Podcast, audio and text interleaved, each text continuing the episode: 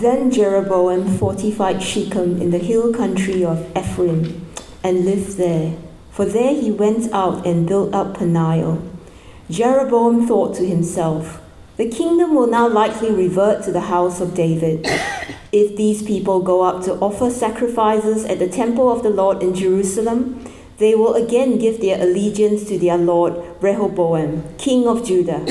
They will kill me and return to King Rehoboam. After seeking advice, the king made two golden calves.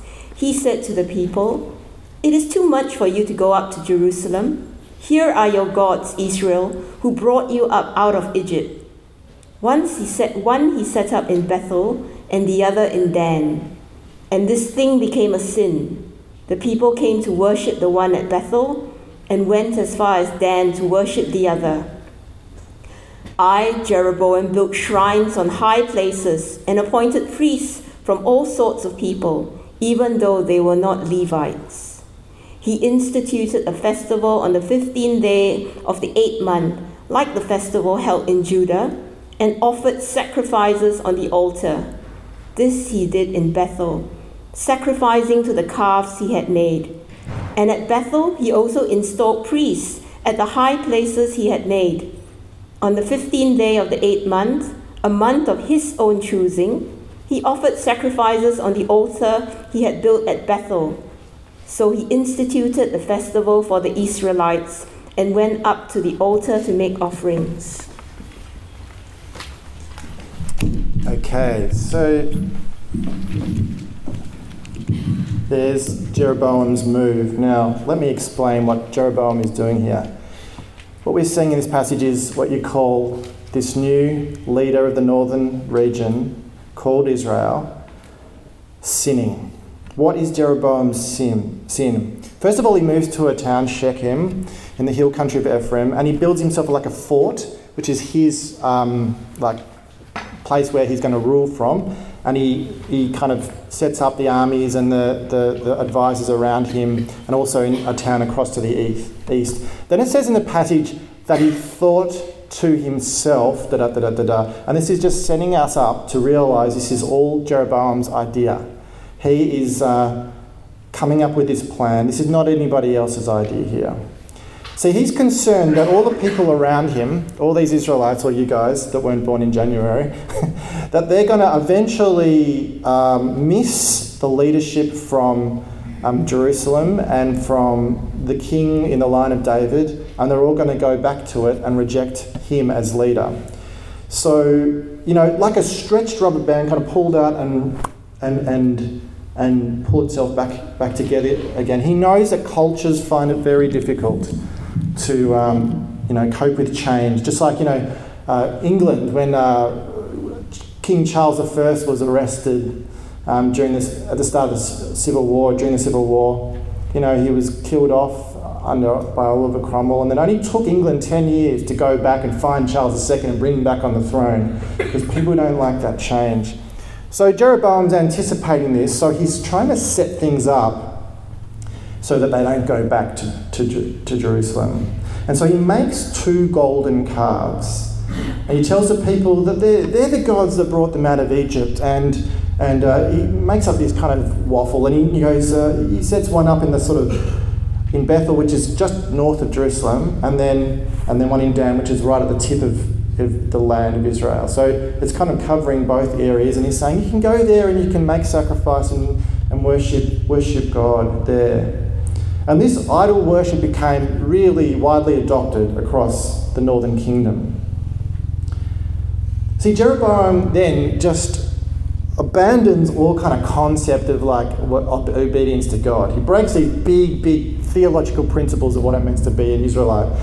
First of all, there's this promise that God of, God that um, the dynasty belongs to the line of David, but he's setting himself up as king. Secondly, um, that the temple is the only place where um, the divine presence could be. And or thirdly, that worship had to occur in a centralised place in Jerusalem. But he's kind of setting up golden cards and in multiple places he also sets up shrines. Basically, he moves so far away from the true religion, the, the, the, the religion under the law of Moses, the Deuteron- Deuteronomical law, Deuter- Deuteronomy, Deuteronomical laws. I can't say it. Should never say it. Um, and within these violations of the law, he's breaking laws within laws. So, yeah, the non-centralized sacrifice, image worship, which is in the Ten Commandments. He ordains um, priests in this new kind of blended religion, which aren't from the tribe of Levi. And uh, he moves around the, the Feast of Booths, which includes Passover, to a different date.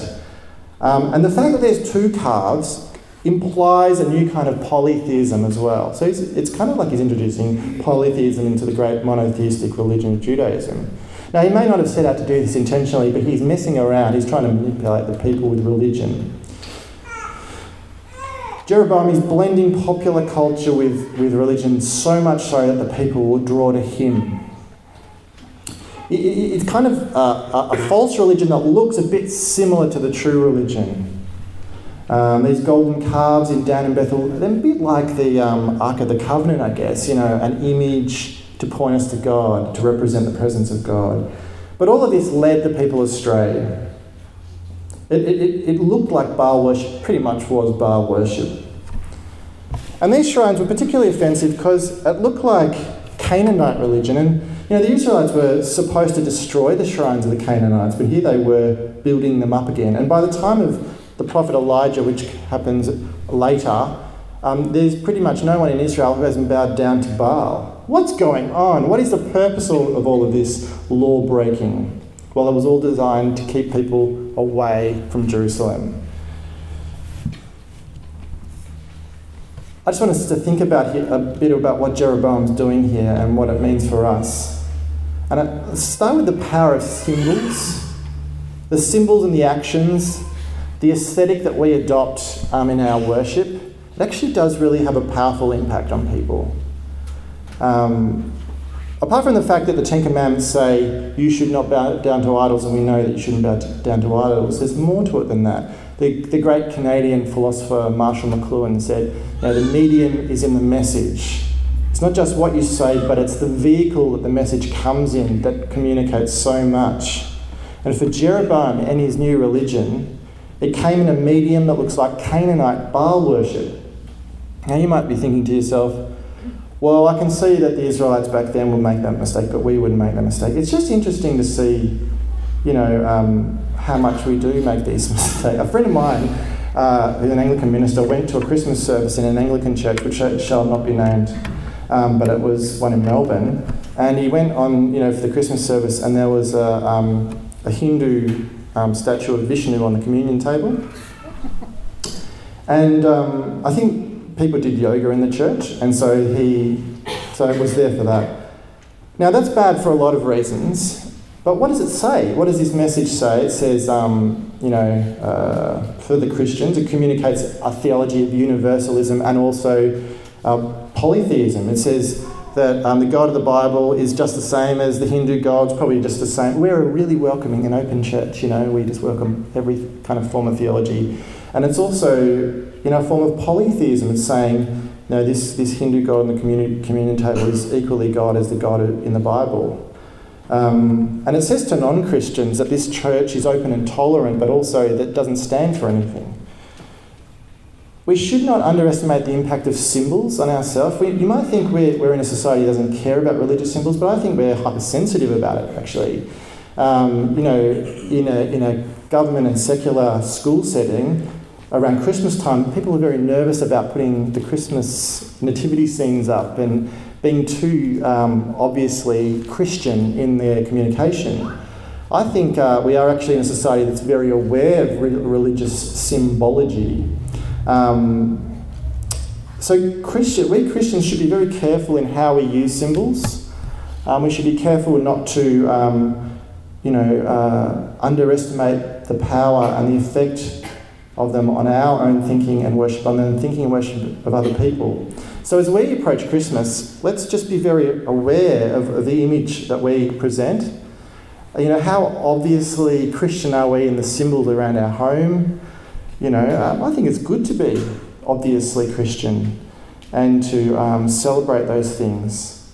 And um, maybe in our workplace or in our schools, um, to, to promote Christian symbols not because you want to be a wacky Christian, but because it speaks powerfully. Not let the pagan symbols dominate. And let's remember, Christmas is a, a blending of a Christian and a pagan festival. Let's let the Christian symbols dominate and not underestimate the power of them. The other thing I was thinking about is um, how this passage reminds us of how to interpret history. It should be a wake up story for us, um, especially if you're a, a, a, pinko lefty Christian. Some of you are that, not all of you. Some of you are pinko lefties, real hardcore lefties. I love how in North Detroit and around where we live, um, you, you, see the, the promotion of the Marxist Club. So that, they're the real lefties. The other lefties are just a bit left, but they're the extreme. You know, if that's you, be careful not to jump onto every liberation movement that you that Facebook offers up to you, every freedom movement. Because Jeroboam is the freedom fighter. He, he's freeing the Jews, but he's actually the disobedient one. He was leading Israel into apostasy. Remind yourself that God's sovereign will works at a far higher level than any political struggle that we might be able to observe. We should be careful in the light of the massacre yesterday in Paris not to over spiritualize it. We should not think that we understand what God is doing. Some Christians think that disasters like this mean that the end of the world is, is nigh. The warning of the Apostle Paul to the Thessalonians was that the end would come when they were thinking everything was safe. Though there is warfare in Syria, devastating earthquakes happening in Afghanistan back in October, famine in Pakistan and Ethiopia and elsewhere, the pestilence of Ebola in the west of Africa, horrific terrorist attacks in Paris. It doesn't mean we know what God is doing and what He's planning. Jesus warns that the end will come when His followers are not ready. Luke 21. We will be weighed down with the pleasures and the anxieties of life, says Jesus, and then the final day will arrive as a trap. It's important to, to observe history and to pray and ask God to um, bring His peace, but not to over spiritualize it. The third thing uh, I want to think about with what Jeroboam is doing is to not be conformed to this world. What we saw for Israel during this period was spiritual sickness and idolatry, and false religion being embraced as a consequence of political and social changes taking place. Jeroboam, he had a political agenda, and this had religious consequences. And so often this is the case for us. So often there's social and political forces at play that challenge our own faith. There's various political forces at play today. Um, some which push us away from the kingdom of God, some which push us towards the kingdom. Of, you know, uh, the the passion to help asylum seekers and to defend the poor and to promote um, um, climate care, environment care. They're, they're pushing us towards the kingdom of God. But then the messages that come through marketing about the, the, the, significance of the individual and consumerism, they push us away from the kingdom of God. There's an ethicist called um, uh, Layman, C. Stephen Layman, and he argues that Jesus' dominant ethic is um, basically do anything that ends in the consequence of promoting the kingdom of God. Jesus says, Seek first the kingdom of God, and everything will be added, all these things will be added to you. You might want to spend some time meditating on this. When you're making your own decisions in your life, you can ask yourself the question Does this promote the kingdom of God? Does it promote harmony in relationships? Does it promote harmony in relationships between people and God and people and each other? Or does it actually hold back the kingdom of God? Does my decision break down the walls between people, or does it put up walls? It's not enough for us to say the political and social pressures that I'm facing is too much, I'm just going to have to change my, my faith, change my beliefs. Jesus prayed in his high priestly prayer in John 17 not that God would take his followers out of the world, but that God would keep them from the evil one. They were not of this world, just as Jesus himself was not of this world. but they are to live by the principles of the kingdom of God. So, to conclude, what do we, what do we learn about Jeroboam? He is the king of sin. That's what he is. He's the king who was the author of sin. The kings that followed him, they were measured up against him. How bad are you, O king of Israel? You're just like Jeroboam. It's like the way we do now with dictators and Hitler. We compare him to the worst. This story started as a political rebellion but became a theological rebellion, a rebellion against God.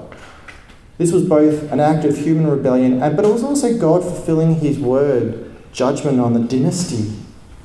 He was going to bring humility to the line of David. Solomon had gone and centralized the worship, Jeroboam had gone, and decentralized it.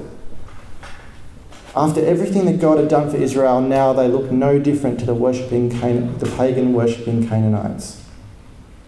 In a strange way, the foolish king Rehoboam, the son of Solomon, who is uh, an idiot, he ends up being the obedient one because him and his army listen to God and don't conduct this civil war.